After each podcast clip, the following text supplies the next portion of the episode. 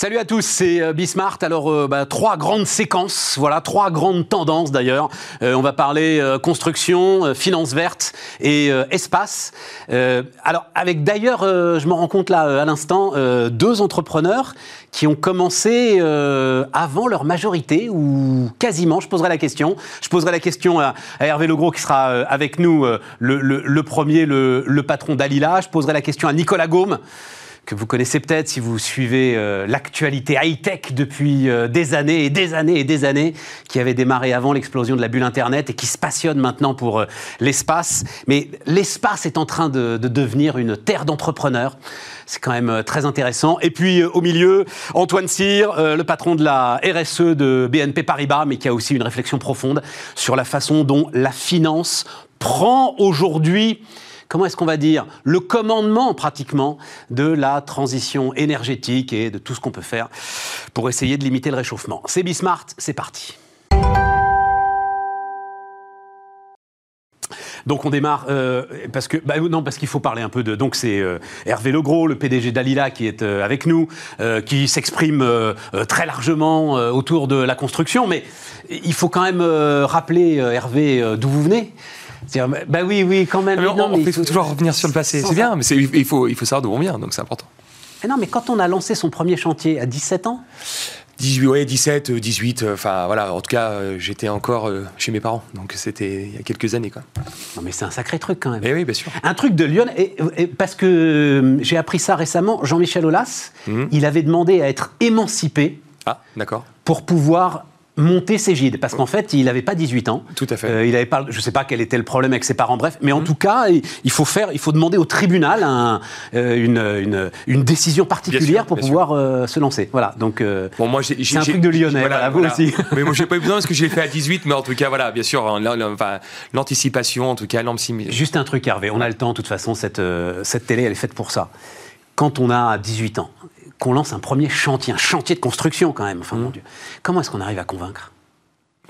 déjà il faut se convaincre soi-même parce qu'on a peur quand même. c'est vrai que indirectement c'est pas voilà c'est pas on n'apprend pas ça dans les livres d'école. Surtout que moi j'ai quand même arrêté l'école à 16 ans donc euh, c'était pas du tout dans mon dans mon cursus scolaire. Mais la volonté, l'envie, la fougue. Enfin il y, a une fougue, il y, y, a une part aussi d'inconscience qu'on est entrepreneur euh, et surtout quand on démarre au départ. Attendez, on n'a pas peur. Vous démarrez, il faut euh, convaincre celui qui vous vend le terrain. Bien sûr. Il faut convaincre les entrepreneurs qui vont commencer à travailler avec vous. Bien sûr. Il faut convaincre l'ensemble de ceux qui vont fournir ce dont ces entrepreneurs ont besoin. Enfin, Bien sûr. C'est pas des gars euh, quand ils, lisent pas les contes de fées quand ils rentrent le soir chez eux, vous comprenez? C'est c'est des gars qui sont dans le réel, qui sont sur le terrain, qui doivent être compliqués à manier quand même. Compliqué, mais d'un côté, euh, j'étais déjà convaincu que je voulais faire ça. Donc directement, je pense que j'ai transpiré, j'ai donné confiance. C'est ça. Et, il y avait un espèce d'enthousiasme. Et j'ai donné l'envie. Voilà, j'ai donné l'envie parce qu'il faut savoir une chose, c'est que les gens qui travaillent avec moi, il y a parce que j'ai 37 ans, donc bientôt bientôt 20 ans quand même, j'ai toujours ces mêmes gens qui travaillent avec nous. Donc j'ai quand même des gens qui m'ont connu en. Et alors, ce qui va nous amener euh, à, à, Lila, à votre sujet, il y, avait un. Enfin, Qu'est-ce que vous aviez vu que les autres n'avaient pas vu? Sur la construction, et alors euh, on va en parler, c'est la construction de HLM, hein, qui, tout, où tout de suite vous vous êtes dit, c'est ma hmm, spécialité. Là il y a un bug, là il y a un bug, on doit pouvoir faire mieux, et en tout cas on doit pouvoir dégager plus de marge. Alors je dirais, avant de parler de marge et, de bug, je vais surtout parler de dire, il y avait un problème dans le logement, surtout dans le logement neuf, c'est qu'on parlait pas des gens on parlait pas de gens, on parlait pas de famille, on parlait pas de, de, l'utilisateur du logement. J'étais très frappé en fait que le logement, qu'on entendait surtout les acteurs qui étaient cotés en bourse, qui euh, faisaient eux-mêmes leur activité, parce qu'ils en font des milliers, hein, des, dizaines de dizaines de milliers de logements, mais, mais d'un côté, ils, avaient transformé le logement en produit financier. Et je me suis dit, non, mais non, le logement, à la base, c'est pour loger des gens, des gens, des, des, des, familles, en tout cas, ou des célibataires, des papis-mamies, euh, des étudiants, enfin. Et donc, indirectement, ça, ça a été indirectement ma, ma, ma, ma, première cause. Et après, bien évidemment, après, il y a eu la rencontre avec le, avec le logement social, mais qui, qui, le logement social, on comprend, il faut tirer les coûts au maximum absolument partout, essayer de faire de la série de plus en plus, pour essayer d'abaisser le point mort, justement, pour euh, loger un maximum de gens dans les conditions les meilleures. Mais non, parce que justement, c'est que vu que les promoteurs immobiliers, les, surtout les ont dévié du produit du loger, les gens et de la construction, ont dévié un produit financier et se sont désintéressés au coût de la construction. Et qu'aujourd'hui, il ne faut pas croire que le logement social est un, est un produit bas de gamme, bien au contraire. Le logement social d'aujourd'hui est un logement innovant beaucoup mieux que si vous achetez aujourd'hui chez un promoteur immobilier pour faire éventuellement une pinelle ou, ou même pour acheter. C'est-à-dire que le logement social est un produit innovant. La seule chose qu'il a fallu aussi recentrer, c'est la construction C'est se dire aujourd'hui comment on bâtit, comment on essaye aujourd'hui d'être rationnel, comment aujourd'hui on essaie d'avoir pas de la place perdue. Arrêtez aussi de donner aussi le crayon aux architectes qui décident des choses qui sont peut-être très jolies, mais qui coûtent très cher et qui servent pas à grand chose. attendez, attendez, Hervé, vous êtes en train de me dire parce que le logement est massivement subventionné euh, depuis euh, des décennies par des mmh. dispositifs fiscaux. Oui. On est aujourd'hui à la crise qu'on connaît. Non, non, mais les promoteurs ne font pas attention. Bah oui au coût de la construction. Bah bien sûr, parce qu'aujourd'hui, ça n'a jamais été le problème. Je sais pas quand il vient Alain Dinin, mais il faudra qu'on isole ça puis non, on, mais, non, mais Alain, Alain, Dinin, euh, avec qui j'ai pu encore discuter avant, avant fin décembre. Ouais, vous dites que non, mais on a, non, ouais, patron de Nexity, hein, le premier promoteur de France. Hein. Non mais euh, on, a le même combat aujourd'hui, c'est qu'aujourd'hui, euh, ou, ou d'autres ont compris aujourd'hui qu'il y avait une problématique de logement, de loger les gens, et puis surtout une problématique du coût. Et quand vous faites cette problématique du coût, on a tous le même problème les promoteurs, c'est la matière première. Notre matière première, c'est le terrain. C'est-à-dire qu'aujourd'hui, on achète des terrains de plus en plus chers. Et c'est vrai qu'indirectement, les dispositifs fiscaux, en tout cas l'augmentation des prix de l'immobilier, ont permis à ce que les prix des terrains augmentent. Mais indirectement, regardez, prenez aujourd'hui des entrepreneurs dans la construction. Ils ne se sont pas enrichis depuis, euh, depuis 20 ans. J'en sais rien. Ils n'ont pas, pu, non, mais ils ont pas pu gagner votre vie. Vous savez que l'année 2019, je ne parle pas de 2020, c'est une année particulière, mais en année 2019, il n'y a jamais eu autant de dépôts de bilan d'entreprise. C'est-à-dire qu'il y a bien un problème. Quoi, d'entreprises de construction, de, BTP, de... BTP. Il y a, il y en a pas eu, il y en a jamais eu autant. Ça alors je sais pas. mais pourquoi? Parce qu'aujourd'hui indirectement, c'est pas eux qui gagnent beaucoup d'argent.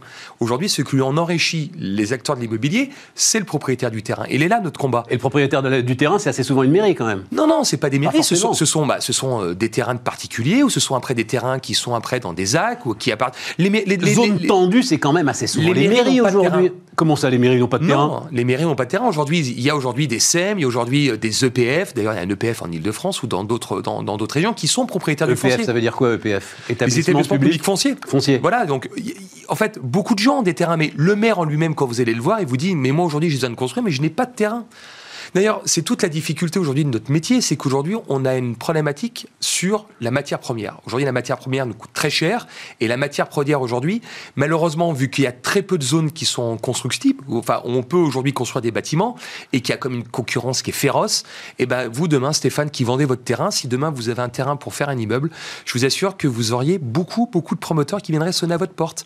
Et indirectement, je peux comprendre, si demain je me mets à votre place, vous irez peut-être au plus offrant. Sauf qu'aujourd'hui, d'aller au plus offrant, que vous avez un un système aujourd'hui, comme il y a quelques années, où l'immobilier fonctionne bien, bah, ça se vend plus cher, donc ça fonctionne. Sauf qu'aujourd'hui, il faut quand même revenir à, des prix comme, qui sont raisonnables. Aujourd'hui, on a une grosse problématique dans notre pays, c'est qu'on a une vraie crise du logement depuis des dizaines et des dizaines ah, d'années. Tu dis en fait la construction c'est euh, l'éléphant au milieu du salon, l'éléphant qu'on veut pas voir au milieu du salon. C'est exactement, mais surtout le logement. Le logement. Bah, oui, bah, le logement, c'est la construction. Oui, mais la, construction, mais c'est-à-dire qu'aujourd'hui, qu'est-ce qui fait qu'Adila, aujourd'hui, est entendu et, n'a pas peur de dire les choses? C'est que la problématique aujourd'hui, nos politiques ne prennent pas le logement comme aujourd'hui une cause. Là, on va bientôt rentrer dans des débats avec les prochaines élections présidentielles. Je vais m'efforcer avec de toutes mes forces, je vous assure Stéphane, pour essayer de rentrer le débat dans le débat public parce que c'est vrai que malheureusement, parce que il n'y a pas de gens qui, il y a pas de gens qui malheureusement qui parce que tu regardes, ça c'est un truc. On est passionné par alors toi depuis hein, bah, euh, passionné par le logement depuis euh, une décennie. Tu regardes sondage après sondage, baromètre après baromètre, hum. les préoccupations des Français. Oui. Tu ne trouves pas le logement dedans. Et pourtant, alors que parce qu'on se rend pas compte qu'il agrège tout le reste finalement. Bah oui. Il agrège l'insécurité, il agrège euh, les problèmes scolaires, il agrège les problèmes de travail, il agrège les problèmes de transport, il agrège tout. Bien sûr. Et pourtant, c'est la Mais il est en bout de chaîne. C'est la première dépense des, foyers des eh ben Français. La première. On a eh fait ben des sondages d'ailleurs avec Ella, avec d'autres. C'est la première dépense des Français. En même temps, Hervé, en même temps, Hervé, attends, parce qu'il faut en même temps. La solution moi, je la cherche. Parce que toi, t'écris, j'ai lu des points de vue qui sont super intéressants, mais tu dis par exemple, on pourrait diviser par deux le temps administratif pour euh, euh, produire un, logement. Hmm. On pourrait. Hmm. Je l'ai entendu dix fois. Oui. Je sais même pas si c'est possible. Tu vois Si c'est possible. Mais non. Et tu, alors pour le coup, un promoteur, il était dans le commercial, mais un sacré promoteur, Guillaume hmm. Poitrinal, patron d'Unibail Rodamco quand même. Il s'est cassé les dents sur la simplification. Bah il avait pourtant un ministre avec lui. Ils étaient à deux. Ils, ils, étaient au cœur de l'administration. Ils y sont pas arrivés. Vous savez pourquoi? Parce qu'on a une politique du logement depuis 30 ans qui est en échec. Sauf que vous savez, le problème de nos politiques, ils ont du mal des fois à reconnaître qu'ils sont devant un échec. Aujourd'hui, notre politique du logement coûte des milliards. Et 43. et aujourd'hui, nous avons une crise comme jamais nous avons connu. Il manque des millions de logements pour nos concitoyens. Mais c'est une vérité, c'est pas après un slogan que je fais. Aujourd'hui, vous voulez un logement social dans une grande métropole, il faut attendre entre 4, 5, 6 ans. Un chiffre en Ile-de-France, il manque 600 000 logements il manque 600 000 logements.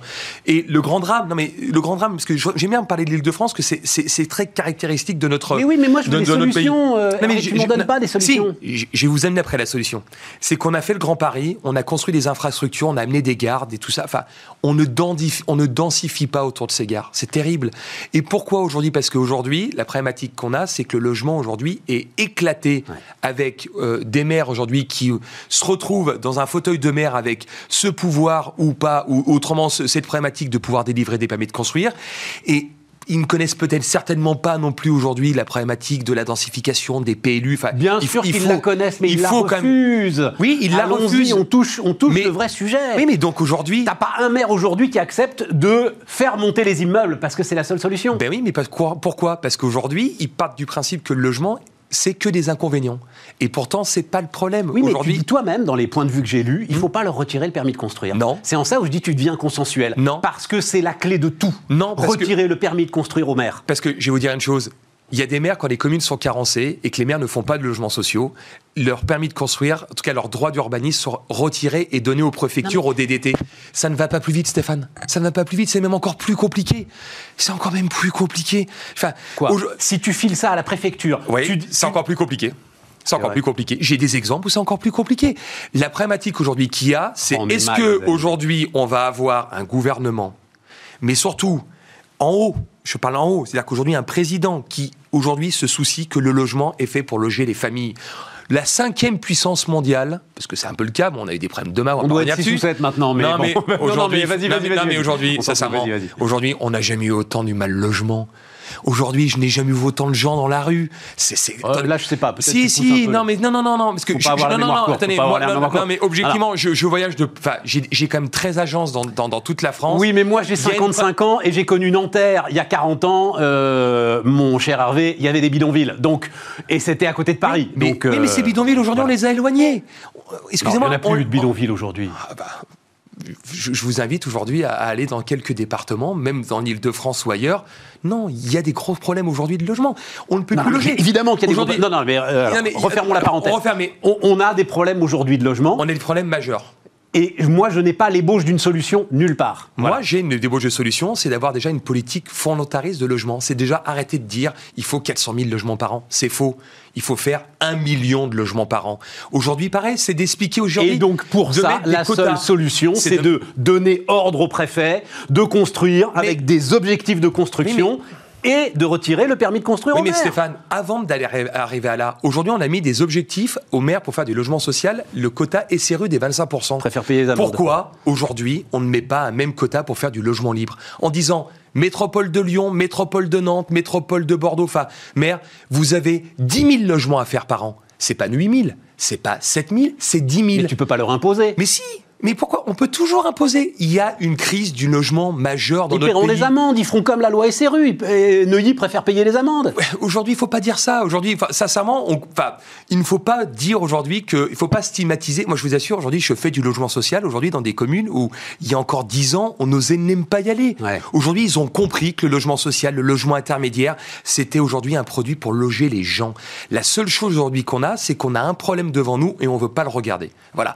Et aussi, la problématique qu'il y a, c'est que je pense qu'il y a une division trop forte aujourd'hui dans le secteur de l'immobilier, que ce soit aussi bien de la fédération des promoteurs, du bâtiment, de tout cela, qui malheureusement aujourd'hui, on est un peu trop exposé et on ne fait pas bloc fort pour aujourd'hui présenter des mesures concrètes au gouvernement.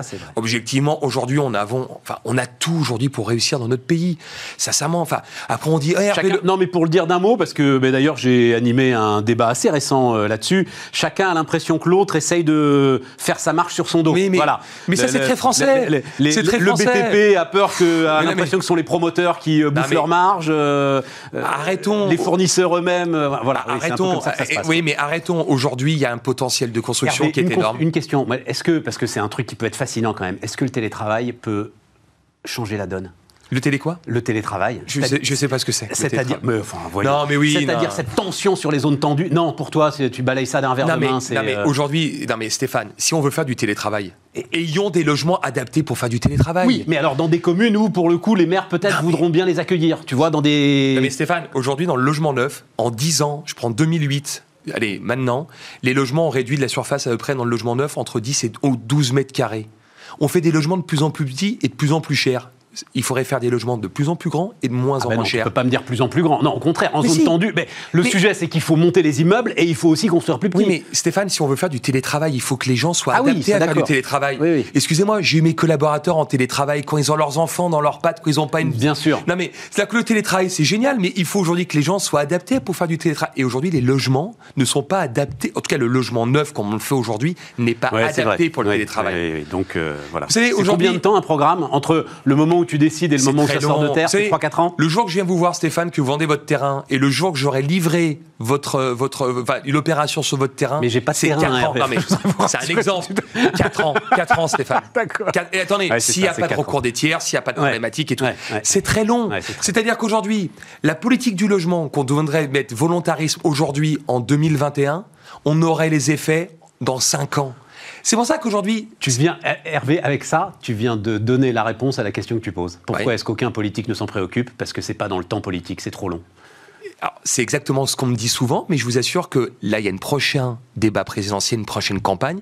Je vais mettre toute mon énergie pour oh. que le logement soit au cœur de la prochaine présidentielle. Parce que demain, si demain vous parlez logement aux gens, les gens, ils écouteront. Parce que, je vous rappelle, première dépense des Français, c'est le logement. Et aujourd'hui, on a des logements de plus en plus chers, de plus en plus petits, et aujourd'hui qui ne sont pas adaptés. Moi, quand on parle de télétravail, c'est magnifique, mais ayons aujourd'hui des logements adaptés pour faire du télétravail. Hervé, faut qu'on s'arrête. Merci à vous. Mais on se reparlera bientôt. Merci en tout cas. Hervé Legros, le patron d'Alila, était notre fondateur, créateur, était notre premier invité sur Bismart. On repart, les amis, on repart avec euh, l'autre grande tendance, la grande tendance la tendance de toute l'entendance, hein, euh, Antoine Cyr. Bonjour Antoine Cyr. Bonjour. Alors, euh, directeur de l'engagement d'entreprise, c'est ça, de, BNP Paribas. Voilà. Oui. Et, euh, à l'intérieur, il y a évidemment, mais même RSE, moi je parle même plus de RSE final. Je ne sais pas quel, quel Est-ce que je peux, oui, bah oui, ça va. Je peux citer ton concurrent, Frédéric Oudéa, qui m'avait dit, en fait, les choses sont simples. L'accès à la finance va se fermer pour ceux qui ne feront pas les efforts que réclame la lutte contre le réchauffement climatique. C'est ça, euh, Antoine? C'est en effet ce qui va se passer progressivement, mais je pense que, euh, en fait, c'est tout le, c'est pas seulement euh, la finance, c'est tout le rôle de l'économie qui est en train d'être transformé. Je pense qu'on a vécu un certain nombre d'années, et peut-être même depuis très très longtemps, où les entreprises avaient l'habitude de travailler seules. C'est-à-dire, euh, elles pensaient à leurs actionnaires, elles pensaient à leurs clients, elles pensaient à leurs salariés. Mais tout ça, c'est une collectivité qui est très centrée autour de, l'entreprise. Et, je pense que euh, la, situation est telle aujourd'hui, hein, la situation est telle pour le climat, la situation est telle pour la biodiversité, mais elle est telle aussi pour les territoires euh, et pour, on va dire, le, le, consensus social, les inégalités sociales. La, la situation est telle qu'aujourd'hui, les entreprises doivent aussi se penser euh, comme euh, un élément d'un plan d'ensemble pour que les choses euh, aillent mieux. Alors, je ne suis pas en train de, de, de, demander le retour à la planification soviétique, mais je suis en train de, dire que, d'une façon générale, nous allons tous, bien entendu, les, acteurs du, du, système bancaire, mais aussi les consommateurs, les régulateurs, les, les citoyens, les entreprises elles-mêmes, nous allons tous nous penser comme euh, un élément d'un système d'ensemble. Et d'ailleurs, ce qui est très intéressant, c'est que nous, en tant que BNP Paribas, on est euh, aujourd'hui la première banque des entreprises européennes. Eh bien, on a de plus en plus d'entreprises euh, qui nous jugent elles-mêmes selon notre capacité à. attends, attends, on va, on va revenir sur, on va revenir sur la finance et sur le, rôle de la banque. Mais d'abord, moi, dans ta phrase, il y a déjà un premier truc qui me qui me pose problème, c'est la confusion des agendas. Enfin, quand tu dis, Antoine, euh, il y a un sujet euh, de réchauffement climatique, mais il y a aussi un sujet de territoire, il y a un sujet d'inclusion, il y a un sujet d'égalité homme-femme, il y a un sujet de lutte contre le racisme, il y a un sujet de laïcité. Stop alors, La confusion des agendas. alors, je pense qu'il y a un agenda unique, c'est l'agenda des 17 objectifs de développement durable de l'ONU. Cet agenda-là, il est assez clair, euh, et, et, en fait, je, je, pense qu'il y a énormément de choses qui, à l'intérieur de cet agenda, euh, convergent. En réalité, bon, alors bien sûr, euh, on peut dire que euh, lutter contre le réchauffement climatique, d'une certaine manière, peut générer certaines inégalités. Mais d'un autre côté, si tout le monde n'est pas embarqué là-dedans, ce qui suppose forcément que, que, que, que, le, sujet soit conçu et, et vendu pour qu'un maximum de gens puissent rentrer dedans, si tout le monde n'est pas embarqué là-dedans, ça va pas fonctionner. Regarde, les pays pardon, c'est exemple absurde, mais il était là hier à ta place. Une entrepreneuse extraordinaire, vraiment une histoire géniale. Elle fait du bio. D'accord. Elle a besoin de certains ingrédients. Il n'y a pas ces ingrédients bio en France. Elle les a fait venir du Brésil. Oui, Je dis, mais bon, non, mais... on est dans cette confusion des agendas amène des comportements absurdes. C'est une pardon, mais c'est une complexité euh, à laquelle les entreprises sont habituées dans d'autres domaines. Donc le, le sujet, c'est de repenser la complexité des entreprises en tenant compte de cet élément. Il y a une situation, les, les, les, nous par exemple, euh, on est une banque. Je, suis désolé, mais là pour le, pour le coup, ah je bah, repars. On est là pour en parler. Repars de, Moi, je veux parler de, finance repars, je repars de ce qu'on fait. Euh, nous, on est une banque, et une banque, euh, elle travaille beaucoup plus sur le long terme que les gens ne l'imaginent. Parce que, pour deux raisons. D'abord, parce qu'on fait du crédit, hein, et le crédit, bah, ça se fait forcément sur plusieurs années. Et quand vous faites du crédit sur plusieurs années, ça a l'air idiot, mais même en dehors de toute euh, intention philanthropique, vous avez besoin que les gens à qui vous avez fait crédit soient en bon état euh, pendant toute la durée du crédit pour vous rembourser. Et donc, s'ils sont dans un monde euh, qui se déglingue et qui les déglingue, ils ne pourront pas rembourser. Et donc, même sur le plan d'un intérêt, je dirais, très, très, très, très cartésien de la banque, ça, pose un problème. Deuxième chose, je disais tout à l'heure qu'on est la, première banque des entreprises européennes. Vous imaginez le, travail de fidélité, de fidélisation qu'il a fallu pendant des années de construction de relations avec les entreprises euh, pour arriver euh, à ce niveau-là. Et donc c'est un travail qui se fait euh, là aussi sur de, longues années.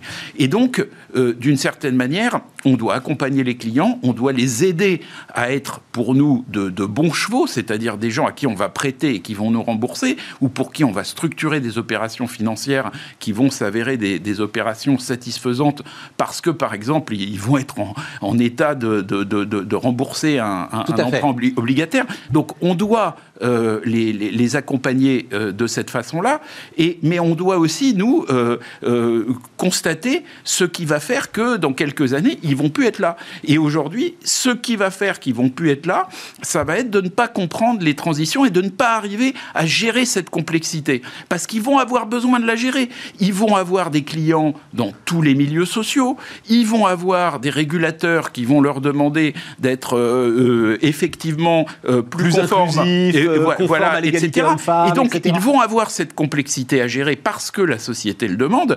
Je reconnais que c'est quelque chose d'extrêmement difficile et qui d'ailleurs mérite qu'on rende hommage à ce qu'est aujourd'hui un entrepreneur parce que c'est encore beaucoup plus difficile d'être entrepreneur dans cet écheveau de, de, de complexité mais nous, en tant que banque, hein, on est un employeur, on a 200 000 collaborateurs, on doit travailler sur le gender equality, euh, on est présent en Seine-Saint-Denis, dont on est le premier employeur privé. Il faut évidemment qu'être présent dans ce département soit pour nous. Ça alors, euh, BNP Paribas est le premier employeur privé de Seine-Saint-Denis. Mais bien entendu, est-ce que vous savez Pourquoi vous avez un gros Mais bien entendu, mais bien entendu, on a à la fois notre direction informatique mondiale. Je rappelle que BNP Paribas. Ouais, mais c'est pas des gars qui habitent en Seine-Saint-Denis qui travaillent à la direction informatique mondiale de... Ah, alors, détrompez-vous, il y en a de plus en plus qui travaillent en Seine-Saint-Denis parce que euh, l'IT euh, est un moyen d'inclure socialement et on travaille sur des programmes très importants, y compris avec une entreprise qui s'appelle Simplon euh, et qui... et que je connais très bien, qui fait de l'inclusion. Et qui fait de l'inclusion à partir de, de l'IT. Donc, c'est... Donc, non, non, on est... Et, mais, mais vous savez, il y a quelque chose, par exemple, que les gens ne, ne savent pas. Ça fait dix ans que c'est BNP Paribas qui finance les voyages scolaires des collégiens en Seine-Saint-Denis. Et, et parce que on a notre direction informatique, on a notre métier Security Services, on a 100 agences aussi. Je pensais que c'était Uber. sans arrêt, on dit que c'est Uber le premier employeur de Seine-Saint-Denis. Ah, j'en sais rien, mais là c'est autre chose. Pas vraiment pas, non, non, mais on est là, je parle de gens qui donnent des CDI. Hein. Euh, Antoine, Antoine, Antoine, on a du temps, mais euh, néanmoins, on est piégé des fois quand on se dit qu'on a du temps. Mais donc c'est pour vous dire que cette complexité. Moi, je veux parler. Moi, euh, j'ai compris la complexité. Moi, je veux parler du pouvoir considérable que ça vous donne et de la façon dont vous le gérez. À partir du moment où l'accès à la finance se ferme, ça veut dire que c'est vous à un moment qui allez décider que tel investissement peut être financé au regard de l'ensemble des critères que vous venez de détailler très très brièvement, et tel autre non Alors, oui, mais à l'intérieur d'un écosystème.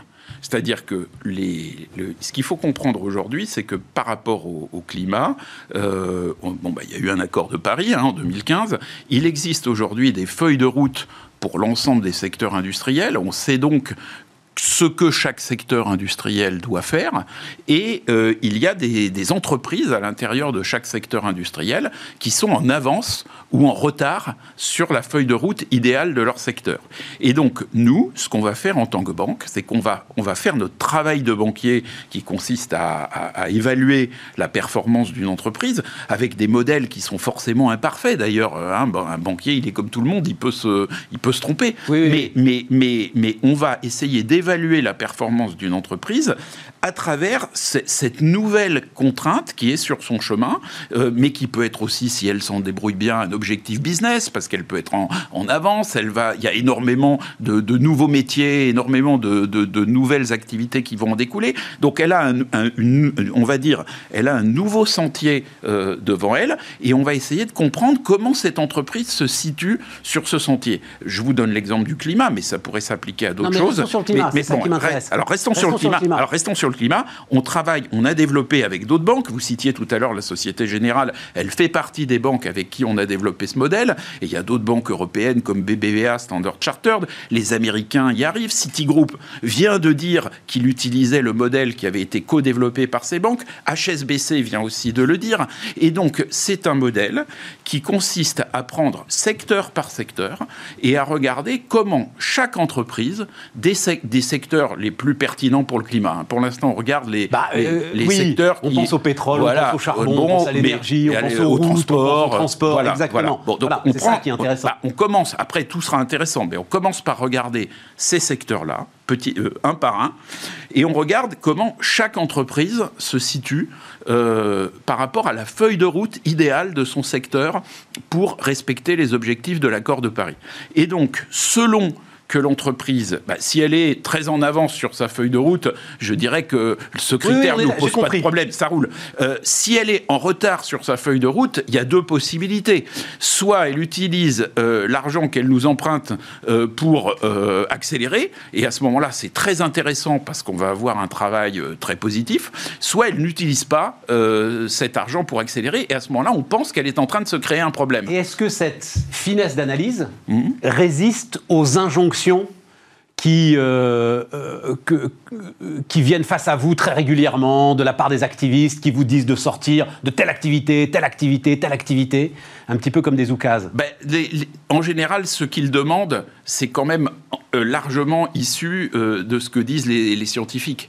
Et donc la feuille de route de chaque secteur, elle est aussi liée euh, à ce que disent les scientifiques. Et par exemple, les scientifiques, ils nous disent aujourd'hui que la, production d'énergie à partir du charbon, c'est pas possible. Bon, donc du coup, on a dit à toutes les compagnies d'électricité, et ça c'est quelque chose qu'évidemment les, les ONG nous ont demandé et qu'on a appliqué en, l'adaptant à, à notre métier et à notre façon de faire. Mais donc euh, on, est en train de dire, on a même, on l'a même quasiment fini de le dire pendant toute l'année 2020, euh, à l'ensemble des compagnies d'électricité que nous finançons euh, dans le monde, on leur dit, écoutez, voilà, il y a deux solutions.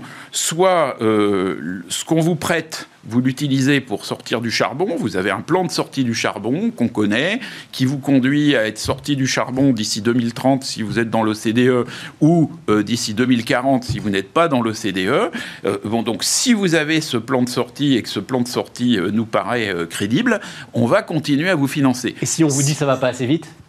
Et si, si on vous dit 2030, 2040, c'est des objectifs bah, beaucoup trop lointains, bah, pourquoi est-ce que BNP Paribas ne fait pas davantage pression il, se trouve que pour l'instant, euh, parmi les 40 premières banques mondiales, euh, il doit y avoir 5 ou 6 banques qui ont ce type d'objectif, et que dans ces 5 ou 6 banques, vous avez les 4 principales banques françaises. Donc, euh, donc si vous voulez, on est, on est très très en avance. Donc, donc pour l'instant, je crois que le, le, le, boulot... Quand, je reprends ma casquette business-business, ça m'inquiète presque un peu, tu vois. ouais, mais, mais en fait, non, ben moi je suis, je suis, disons, raisonnablement optimiste, parce que je constate que aujourd'hui, les banques anglo-saxonnes, d'abord, bon, bah, c'est quand même des engagements qui sont lourds. Hein, donc, euh, on est aujourd'hui en train de les mettre euh, euh, en, œuvre. mais, surtout, pardon, les, les, banques étrangères, notamment dans le monde anglo-saxon, sont quand même en train de regarder de très près ce qu'on fait. Alors, est-ce qu'elles vont le faire exactement de la même manière? Peut-être pas. Je veux dire, chacun va avoir sa, sa vision. Mais elles sont en train d'accélérer très fort. Elles sont en train de se poser ces questions. Elles sont en train de nous interroger. Donc, c'est très intéressant parce qu'elles viennent nous voir euh, je rappelle que ceci s'accompagne quand même d'une puissance euh, des banques françaises euh, dans la, le, financement des activités durables qui est extrêmement forte. Hein. On est leader mondiaux dans le domaine des green bonds, qui est une activité qui n'arrête pas d'accélérer. Hein. Il n'y a pas tant d'activités de financement que ça dans lesquelles je pense, tu as le chiffre en tête, mais euh, sur l'ensemble du marché obligataire, aujourd'hui, le, les obligations vertes, c'est quoi? C'est 3-4 Pour euh, l'instant, c'est quelques, voilà, quelques pourcents. Oui, mais simplement, c'est quelques pourcents. Ils doublent pratiquement euh, chaque année. Donc, donc si vous et ce sont les banques françaises qui sont à la manœuvre Et les banques françaises sont leaders. Alors, donc, ce qui m'amène à mon autre question fondamentale. Donc, c'est alors ce mot qu'il faut qu'on ait tous en tête, parce que ça va être l'un des grands mots de 2021, c'est taxonomie. Hein, c'est-à-dire, c'est système de classification commun des activités économiques au regard de leur impact environnemental. Je l'ai noté moi-même pour, euh, voilà, pour, euh, pour bien dire les choses. On a un ministre, enfin, ou ministre délégué qui est en charge de ça aujourd'hui, qui s'appelle euh, Olivia Grégoire. Est-ce que ça, c'est une question de souveraineté, Antoine? Est-ce que, est que l'Europe doit imposer son système de classification, ou en tout cas ne pas se faire imposer un système qui serait un système anglo-saxon? Non, je pense que ce qui est, il faut pas, je pense que c'est très bien de traiter ce système sous l'angle de la souveraineté, et par contre, il ne faut pas le traiter sous l'angle du conflit. Souveraineté n'égale pas forcément conflit. Euh, la, souveraineté, c'est d'avoir une voix qui pèse. Hein. Euh, euh, regardez, c'est pardon de, de, cet exemple historique, mais tout ce que le général de Gaulle a fait entre 1940 et 1945, c'était pour que la voix de la France pèse, ce qui n'était pas du tout gagné. Bon, et donc, ce qui est important aujourd'hui, c'est que la voix de l'Europe pèse. Et donc, pour la voix de l'Europe pèse, on a un certain nombre d'atouts. On a comme atout notre leadership euh, dans ce domaine, qui est euh, extrêmement clair. On a comme atout le leadership quand même de nos États, parce que on a quand même des, États qui ont fait le boulot, euh, et, et, l'accord de Paris, il a été signé à Paris, quoi. donc il y, a un certain nombre de choses qui sont en notre faveur. Ce qui est exact, c'est que par exemple, on, est plus ou moins en train de créer des systèmes qui vont venir s'ajouter à la comptabilité. C'est pas exactement de la comptabilité, mais c'est des métriques. Et par exemple, la, comptabilité aujourd'hui, elle est tenue euh, très largement euh, par des cabinets euh, anglo-saxons.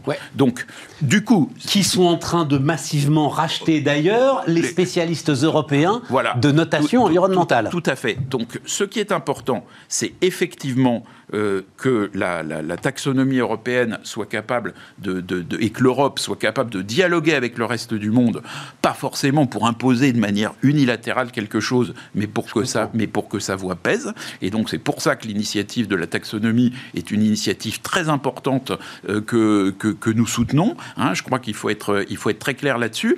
Et derrière, il faut que notre voix pèse dans tous les travaux qui existent pour standardiser tout ça. Par exemple, je vous parlais de la méthodologie PACTA tout à l'heure. Cette, méthode... ça, cette méthodologie, c'est ce dont tu nous parlais là Celle, euh qu'on a développée avec un petit groupe de banques européennes et qui commence à intéresser euh, les banques euh, anglo-saxonnes. Et donc qui analyse activité par activité, voilà. bon, et donc, les feuilles de route. Et, donc cette, cette méthodologie, elle va dire aux industriels, écoutez, là, il y a un certain nombre de critères, vous ne pouvez pas transiger avec, et si vous respectez pas ces critères, ça va pas passer. Donc c'est très intéressant que ces critères soient en train de devenir des critères qui, qui, qui comptent euh, pour tout le monde, parce que ça va faire bouger les choses et ça va va faire bouger les choses. En effet, selon notre conception, qui est la conception des Européens, qui est assez exigeante, euh, qui sont des gens euh, qui se sont pas embarqués comme les Américains dans le gaz de schiste. Euh, et, moi, je, je, je, je, vois quelque chose de, de très intéressant. C'est que, par exemple, dans les premières décisions de Joe Biden, il y a le retour dans l'accord de Paris, mais il y a aussi des décisions beaucoup plus précises. Il y a, par exemple, l'annulation d'un projet de pipeline entre l'Alberta et le Texas. Donc le Canada. Voilà, l'Alberta étant un, magnifique d'ailleurs État euh, canadien. Euh, et, donc euh, il y a donc l'annulation de ce, de ce pipeline. Bon, il faut savoir que nous, BNP Paribas, ça fait déjà plus de trois ans qu'on ne finance plus aucun pipeline dans, le, sur le, en, Amérique du Nord. Et, je dirais que c'est assez intéressant parce que on, fait ça à la fois sous la pression des scientifiques qui, de façon très rationnelle, nous disent écoutez, vous, oui, oui, et voilà, voilà, ce qu'il faut faire. Et puis en même temps, de temps en temps, on a aussi des signaux de terrain. Euh, nous, il y a quelques années, on a vu arriver euh, euh, des, des, des, des, chefs indiens hein, qui nous disaient, écoutez, nous, regardez quelles sont les conséquences de ces pipelines sur la terre de nos ancêtres. Et donc, c'est aussi... Pour ceux qui le savent, mais BNP Paribas est assez fort dans l'Ouest américain. Hein, exactement. donc, c'était des... Vous en avez payé le prix, d'ailleurs. Donc, donc c'est des choses... Antoine, juste un mot là-dessus, d'ailleurs. J'ai beaucoup de maisons de gestion qui disent, vous allez voir, avec Biden, enfin, les Américains vont prendre le train en retard, mais alors ils vont faire comme font les Américains, c'est-à-dire qu'ils vont y mettre un montant mais colossal d'investissement et ils vont redépasser tout le monde. Il n'y a aucun doute, mais c'est là où il faut que le dialogue existe, c'est-à-dire il faut leur dire, écoutez, euh, euh, votre capacité d'investir, votre capacité d'arriver avec des escadrilles, des, des, des, paquebots, des porte-avions, enfin tout ce que vous voulez, ça on connaît, vous nous l'avez déjà montré 100 fois, euh, on sait que vous savez faire, il y a les films de Roland Emmerich le jour d'après, Ils vont être les champions du monde. voilà, sur, le, sur, le, sur le truc, ça vous savez faire. Mais il y a quand même un truc, hein, c'est que le, le, dans, ce, dans ce, cette, ce, changement climatique, il y a des tas de passagers clandestins. Euh, qui peuvent s'insérer, qui sont des gens qui peuvent essayer de faire beaucoup d'argent euh, avec des choses euh, dont on sait qu'elles sont très mauvaises. Exemple et, bah, Par exemple, le, gaz de schiste hein, qu'on a arrêté de faire, et il y, a des il y a toujours des spécialistes du gaz de schiste. Donc quand vous êtes un, acteur diversifié et que vous avez une certaine dose de gaz de schiste, bon, bah, si vous expliquez que vous êtes en train de, de changer les choses et qu'il vous faut un petit peu de temps pour changer les choses, c'est entendable. Quand vous êtes un spécialiste de cette activité, et que vous ne faites que ça et que vous avez envie, vous avez envie de ne faire que ça, ça veut dire que vous êtes là pour un petit moment, euh, le temps d'en profiter et que vous allez euh, et que vous allez disparaître. Bon, et ça, il faut clairement, et, je pense que les premiers messages de Biden sont assez clairs là-dessus, il faut clairement que ça, ce ne soit pas possible. Donc, il y a pas, donc, ça, donc euh, si vous voulez, il ne faut pas que les Américains imposent un modèle dans lequel ils vont uniquement investir et pas désinvestir. D'où l'importance que la voix européenne pèse. Tout à fait. Et dernière question, j'ai mis, donc c'est Marc to Planet, le, hashtag que j'aime bien, qui appartient à Bertrand Badré, l'ancien patron de la Banque mondiale, qui... Euh, qui est quelqu'un de, formidable et, qui a, et qui a joué un un rôle très important dans le fait euh, de faire euh, accélérer euh, la, la finance et aussi de créer un pont entre le, justement entre le monde de la finance européenne et le monde de la finance américaine sur ces sujets. Le, patron de BlackRock dit pour moi maintenant ça y est c'est fait, le rapport extra-financier est plus important que le rapport financier. Mmh. On en est là aujourd'hui, c'est-à-dire aujourd'hui pour dans les décisions de crédit que pourrait prendre BNP Paribas le rapport extra-financier est plus important que le rapport financier? Il est euh, de, dire qu'il est plus. Vous savez, une décision de crédit, il faut qu'elle remplisse des critères. Donc si vous remplissez pas les critères, vous n'avez pas le crédit. Et aujourd'hui, ça fait partie des critères et on est en train d'industrialiser le fait que ça fasse partie de façon de plus en plus méthodique des critères. Et à partir du moment où c'est industrialisé, alors à ce moment-là, ça peut être exponentiel. C'est-à-dire à ce moment-là, on peut avoir, grâce à la finance et grâce aux banques, un virage qui peut être un virage considérable et rapide, Antoine? Mais bien entendu, mais attention quand même, c'est pas un virage qu'elles peuvent prendre seules, c'est-à-dire qu'elles le prennent parce qu'elles font partie d'un écosystème dans lequel il y a des États, il y a des régulateurs, il y a des ONG, hein, tout le monde, euh, chacun avec son langage, certains euh, de façon euh, un petit peu martial, péremptoire, je dirais voilà avec bah, avec la, logique du plaidoyer, avec la logique du plaidoyer, disons la logique du plaidoyer. Hein. nous on le fait avec la logique industrielle, donc parfois ça prend un peu plus de temps à se mettre en, en branle. Simplement, une fois que ça s'est mis en branle, euh, il n'y a plus trop de discussions possibles. La logique activiste face à la logique industrielle. Oui, mais les, deux, les, deux se, les deux se complètent. Et puis au milieu, il y a quand même la logique des États. Hein. C'est à eux de, de, fixer la route, c'est à eux de fixer le cap.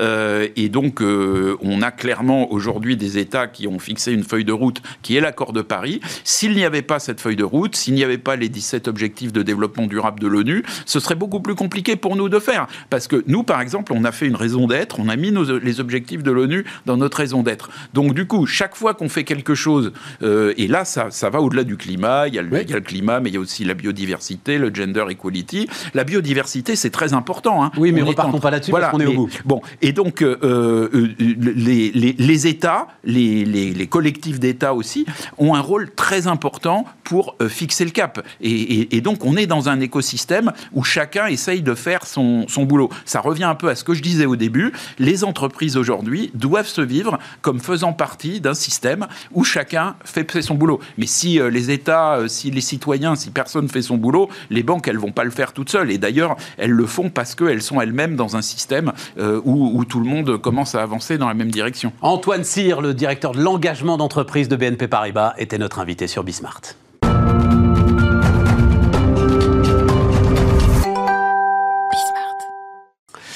Dernière partie, euh, les amis de Bismart, avec euh, Nicolas Gaume qui est avec nous. Bonjour Nicolas. Bonjour, bonjour euh, ravi de te recevoir euh, Nicolas. Tu as énormément de casquettes, mais là c'est la casquette euh, entrepreneur de l'espace qui, qui m'intéresse. Mais tu es aussi, alors c'est quoi Directeur monde des partenariats stratégiques de Microsoft, hein, c'est ça? Voilà, j'ai changé de travail en fait chez Microsoft. Donc aujourd'hui je, je, rejoins l'équipe de Jean-Philippe Courtois qui est le, le dirigeant. Quand on s'était vu, je sais pas il y a combien de temps, mais il y a peut-être une petite dizaine d'années, j'avais dit, parce que tu as monté, donc serial entrepreneur, comme on dit. Je crois que c'est une demi-douzaine de boîtes, un peu plus même. Hein, euh, neuf. Neuf, voilà, neuf.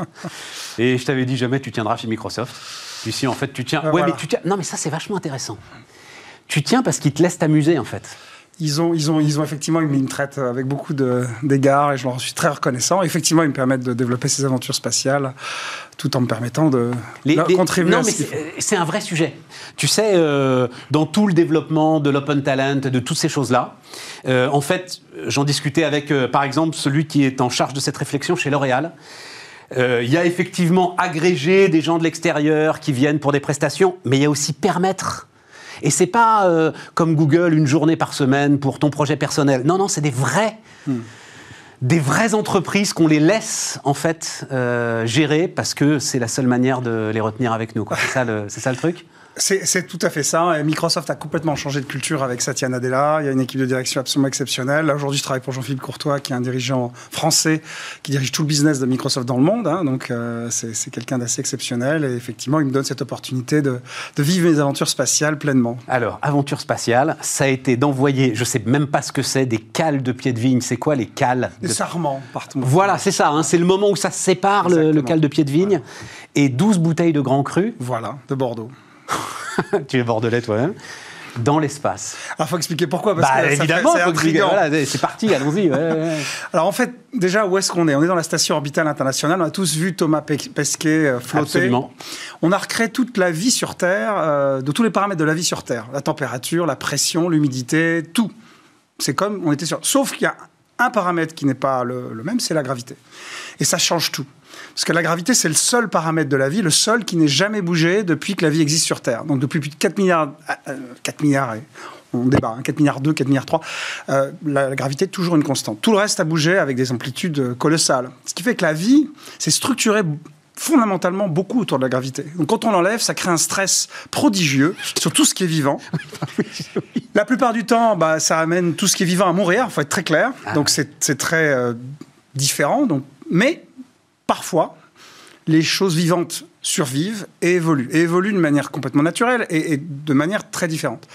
La théorie sur laquelle on est parti et qui, est derrière tout ce projet et qui est documentée scientifiquement, euh, c'est que ces êtres vivants, ces, ces, organismes qui vont survivre au stress spatial seront mieux équipés, plus résilients face à des stress moindres, et spécifiquement ceux qui nous intéressent, ceux du changement climatique.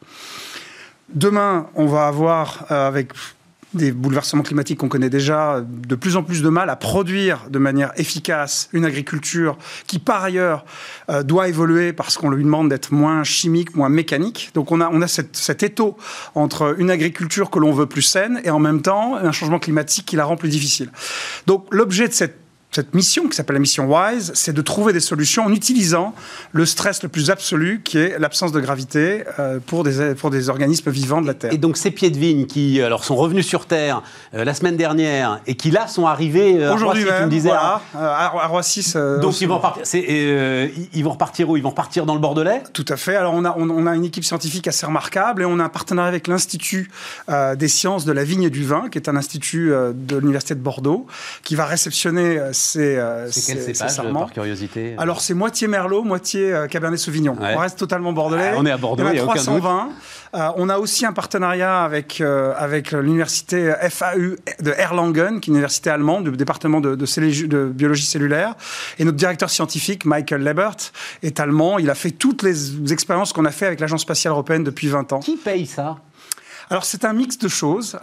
pour être très clair, bon, on est une start-up, voire une biotech, voire une agritech. Et notre ambition, in fine, pour parler du modèle économique, c'est d'arriver à faire des variétés de plantes qu'on pourra commercialiser parce qu'elles auront plus de résistance au changement climatique. Avant de revenir à ta question, je vais quand même élaborer un peu ça. Dans le Bordelais, années 70, on produit du vin, un terroir donné, on sort un vin, 11-12 degrés d'alcool parfois même euh, pas assez euh, d'ensoleillement, on a besoin de rajouter un peu de sucre, ce qui est très encadré, voire interdit. Mais bref, on a ça. Même terroir, année 2020-21, on fait des vins sur ce même terroir à 14-15 degrés d'alcool. Si on se projette dans 20 ans, 30 ans, qu'est-ce qui se passe? Est-ce qu'on fait quelque du chose? fait du réchauffement. Hein, du fait du réchauffement climatique. Donc, on a besoin de se réinventer, de trouver des, solutions. Nous, on part dans l'idée que les sarments de vigne que l'on va ramener seront plus à même de faire face à ces évolutions, à d'autres évolutions aussi, comme notamment les maladies qui se développent. On connaît le mildiou, etc. Donc, le modèle économique, Nicolas, à ta question. Il faut envoyer dans l'espace l'ensemble des sarments de vigne avant de les replanter. On, est, on, avoir du vin. Non, mais on, est, pas sorti. Absolument. On est des botanistes. Donc, on crée des, on va, on va créer, on va laisser la nature créer de nouvelles variétés. et après, on va les développer. Alors, on annoncera euh, au début d'année prochaine, début de mois prochain, un, gros partenariat avec une entreprise euh, du secteur avec laquelle on va travailler, mais on va planter ces plants de vigne et on va les faire pousser. Et si elles répondent aux, attentes que nous en avons, on, l'offrira à tous les viticulteurs, on, le vendra à tous les viticulteurs. Parce que ces plants de vigne ont subi un stress. Combien de temps ils sont restés euh, Ils sont partis au mois de mars avec SpaceX et l'Agence spatiale européenne et un grand partenariat avec le CNES. Je peux permettre de le saluer à l'antenne parce que qui sera avec nous la semaine prochaine d'ailleurs. Voilà, un immense partenariat, une, structure qui, sur le coup, fait honneur à l'administration, à la fonction publique française avec des gens exceptionnels. Pourquoi? Parce qu'ils ont mis moins de 12 ans à envoyer une réponse. Ils ont, ils, ont, ils ont, su prendre la mesure de ce que l'espace peut apporter à la Terre. Ils sont extrêmement réactifs, ils sont extrêmement. Mais donc, du fait du stress qu'ils ont vécu, ces pieds de vigne, tu crois qu'ils vont être. Enfin, tu veux voir comment maintenant ils vont se comporter dans la Terre? Voilà, alors on a, on a, fait, on a fait une autre expérience avec Blue Origin, l'entreprise de Jeff Bezos, au mois de décembre, où on a envoyé des cellules de vigne qu'on a exposées au stress du changement climatique. Euh, pendant les quelques secondes que nous avions dans, l'espace grâce à, Blue Origin. Spécifiquement, par exemple, on a mis du sel. Le sel, c'est ce qui euh, commence à être malheureusement de plus en plus présent dans les sols, moins d'eau potable, plus de sel. Euh, donc, et on a vu des mécanismes de défense au niveau cellulaire totalement différents de ceux qu'il y aurait eu sur Terre. Donc, effectivement, ça a informé cette troisième expérience qui est celle de ces 320 plants de vigne. Et on, déjà, on travaille sur la quatrième. On a six expériences prévues pour, in fine, au bout de ce programme, espérer avoir des solutions très opérationnelles pour l'agriculture. Je peux expliquer pourquoi on part sur la viticulture, parce que c'est un, bah, sujet très intéressant. Vas-y, vas-y, vas-y. Et j'ai toujours pas répondu à la question comment ça se finance, mais ça, je reviendrai dessus aussi. Bah, si, d'une certaine manière, tu as répondu. C'est-à-dire, bon, ça se finance avec des capitaux, comme on se finance l'ensemble de la recherche, l'ensemble des startups, l'ensemble de. Voilà. Parce que tu as derrière un projet agronomique euh, Exactement. Important, Voilà. Tout à fait. Alors, néanmoins, quelques subtilités, parce que c'est. Tu vas faire une sorte de Monsanto euh, spatial, voilà. Je vais faire l'inverse de Monsanto, parce qu'on laisse la nature faire. Nous, on n'est pas en train de triper patouiller euh, les jeunes, mais on est effectivement dans l'idée d'être dans une entreprise agricole. C'est pas possible, Nicolas, que toi, avec ta euh, culture scientifique, oui, non, tu, mais je, tu parles de tripatouiller les gènes. C'est pas possible. C'est euh, non, non. Tu Très bien, je vois que je choque. Mais, mais, mais en tout cas, mais on, oui, mais oui, on a écrit un papier qui, qui, qui, qui, a vraiment étayé ce que nous faisons, qu'on appelle la self-guided evolution, où justement on veut, on veut être je respecte le progrès technique et je suis de ceux qui pensent que. Ah, quand même Bien sûr Quand Maintenant, à un moment, euh, un épi de blé peut résister aux parasites sans que tu aies besoin de lui mettre des pesticides et a moins besoin d'eau pour pousser, euh, enfin, cette œuvre utile on peut, ouvrir, on peut ouvrir la, réflexion parce qu'on peut aussi imaginer qu'il y, a des effets de bord, il y a tout un tas de choses qui se font. Toujours est-il que ce que nous faisons est très simple. Euh, on est des botanistes. on est des botanistes spatiaux, mais on est des botanistes. Et de fait, on espère que ces plantes vignes soient plus, soient plus résistants et plus, plus, plus, plus capables de gérer ce stress. Alors, je vais te parler du vin. Donc, pourquoi le vin? Ouais, ouais. En fait, c'est passionnant. D'abord, le vin, c'est un peu le canari dans la mine. C'est-à-dire que de toute l'agriculture, euh, la vigne est d'une sensibilité extrême. Donc, c'est très intéressant parce qu'on peut voir des changements euh, qui arriveront sur d'autres cultures hein, un petit peu plus tôt. Deuxièmement, c'est un secteur qui, malgré tout, a quand même un certain succès économique. Euh, les grands châteaux, on sait, ont beaucoup de sous, ce qui permet, in fine, de développer un écosystème, notamment de recherche, extrêmement en pointe. Et la chance que nous avons de travailler avec l'Université de Bordeaux et l'Institut de la science des vignes et du vin, c'est vraiment parce qu'il y a tout cet écosystème de châteaux, euh, le soutien des pouvoirs publics qui fait qu'on a des scientifiques de très haut niveau. On l'aura sans doute moins dans d'autres compartiments agricoles, donc on tire parti de ça. Troisièmement, et là c'est plus pour le vin et les bouteilles, euh, c'est que le vin est un, est un, terreau d'études assez extraordinaire. En fait, quand on met euh, les organismes vivants complexes dans le spatial, comme un, comme un Thomas, un Thomas Pesquet, il lui arrive des tonnes de choses. Beaucoup, on ne sait pas bien les mesurer. On a, on a des des tas de choses qui ont été documentées. La plus intéressante des expériences s'appelle Twins in Space, qui a été faite par la NASA il y a maintenant, je crois, à peu près deux ans, euh, où il y a un astronaute, Scott Kelly, qui est parti dans l'espace pendant un an sur la station orbitale. Son frère jumeau est resté sur Terre. Au bout d'un an, Scott Kelly avait des expressions euh, de ses gènes qui avaient évolué et qui faisaient que techniquement, il n'était plus le jumeau de son frère. Oh, Donc, il y a des choses qui se passent qui sont fascinantes et on les connaît mal. On les connaît encore mal. Le vin, même s'il y a 20 000 composants dans le vin, il est beaucoup plus simple à, à étudier et notre ambition, en regardant cet écosystème vivant, hein, biologique, euh, c'est d'arriver à comprendre un certain nombre de ces dynamiques, à la fois sur le vivant, mais aussi sur le vin lui-même. Il y a encore des tas de mystères sur le vin qu'on maîtrise mal. Et pourtant, il y a des bactéries, il y a des levures, euh, il y a des choses très importantes. Et ce qui permet aussi de rappeler, le vin est un miracle euh, Absolument. annuel. Et, non, mais ça, vraiment. Euh, et, c'est pour ça d'ailleurs qu'il y a des bonnes, des mauvaises années. C'est pour ça qu'il y a des bons, des mauvais vignerons. C'est pour ça qu'il y a des, euh, des bons et des mauvais assembleurs. Enfin voilà, c'est absolument un miracle Et c'est pour ça que ce vin-là, on va être obligé de le goûter parce qu'on ne sait pas modéliser le goût du vin. Mais c'est pas de mal à veille. Parce bah, que là, si, si, là, il arrive, tu plantes tes sarments. Ben, non, ça, je parle des sarments, mais on a aussi les bouteilles. Ah, ah oui, ah oui, d'accord, les crus qui sont partis. Les crus qui euh, sont partis, voilà. Donc, euh, on va Avec la pesanteur, il y a eu des modifications. On, a des soupçons. Euh, on va être très pragmatique. On va, on va regarder. C'était vraiment des grands, grands crus. Enfin, c'est alors c'est du Bordeaux. C'est du Bordeaux. C'est du très bon Bordeaux. C'est un vin qu'on a choisi pour ses propriétés œnologiques. Hein. On, on l'a fait pour, vraiment pour une motivation parce que le, vin en question est bien documenté, parce qu'il a certaines caractéristiques qui nous intéressaient. Voilà, on verra. Euh, mais c'est passionnant à regarder. Absolument. Et alors, l'autre élément, et ce pourquoi euh, je, voulais t'entendre, Nicolas, c'est.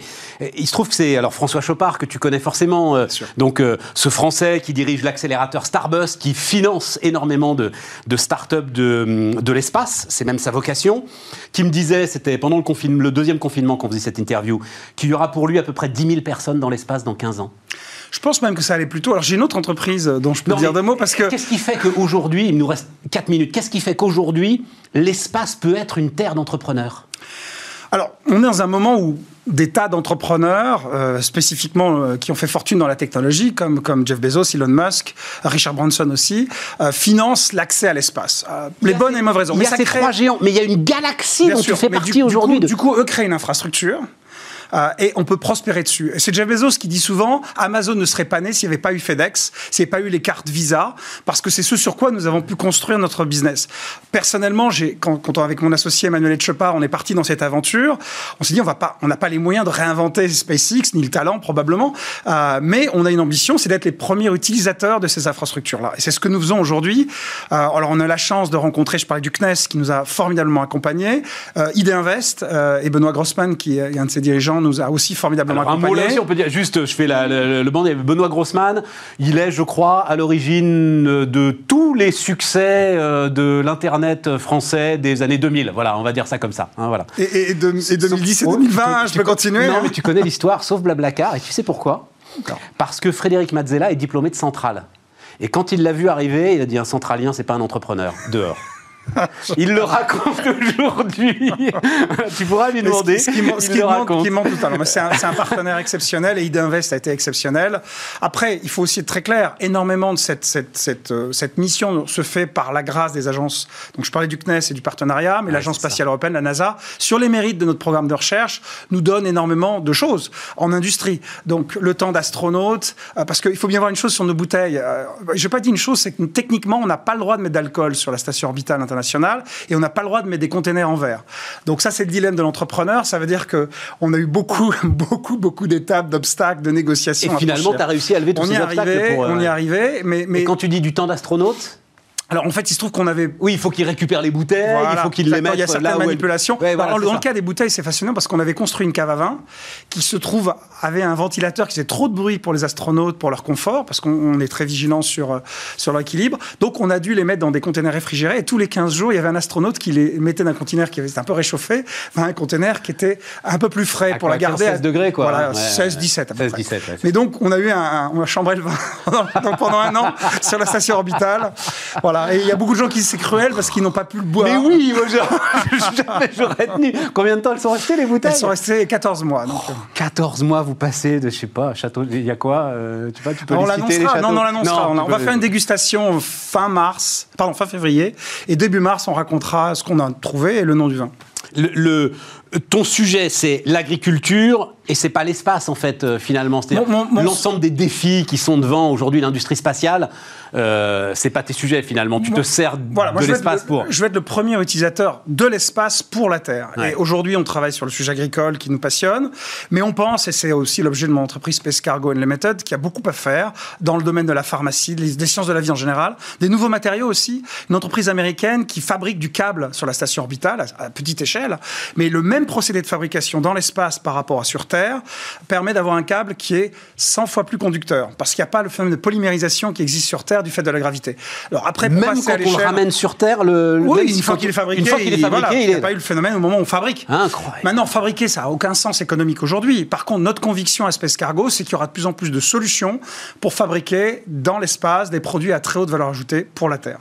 Et on veut être positionné là-dessus. Nicolas Gaume, donc euh, Space Cargo Unlimited, était notre dernier invité pour la journée sur Bismart. Mais évidemment, les amis, on se retrouve demain avec d'autres aventures d'entrepreneurs. Bonne soirée.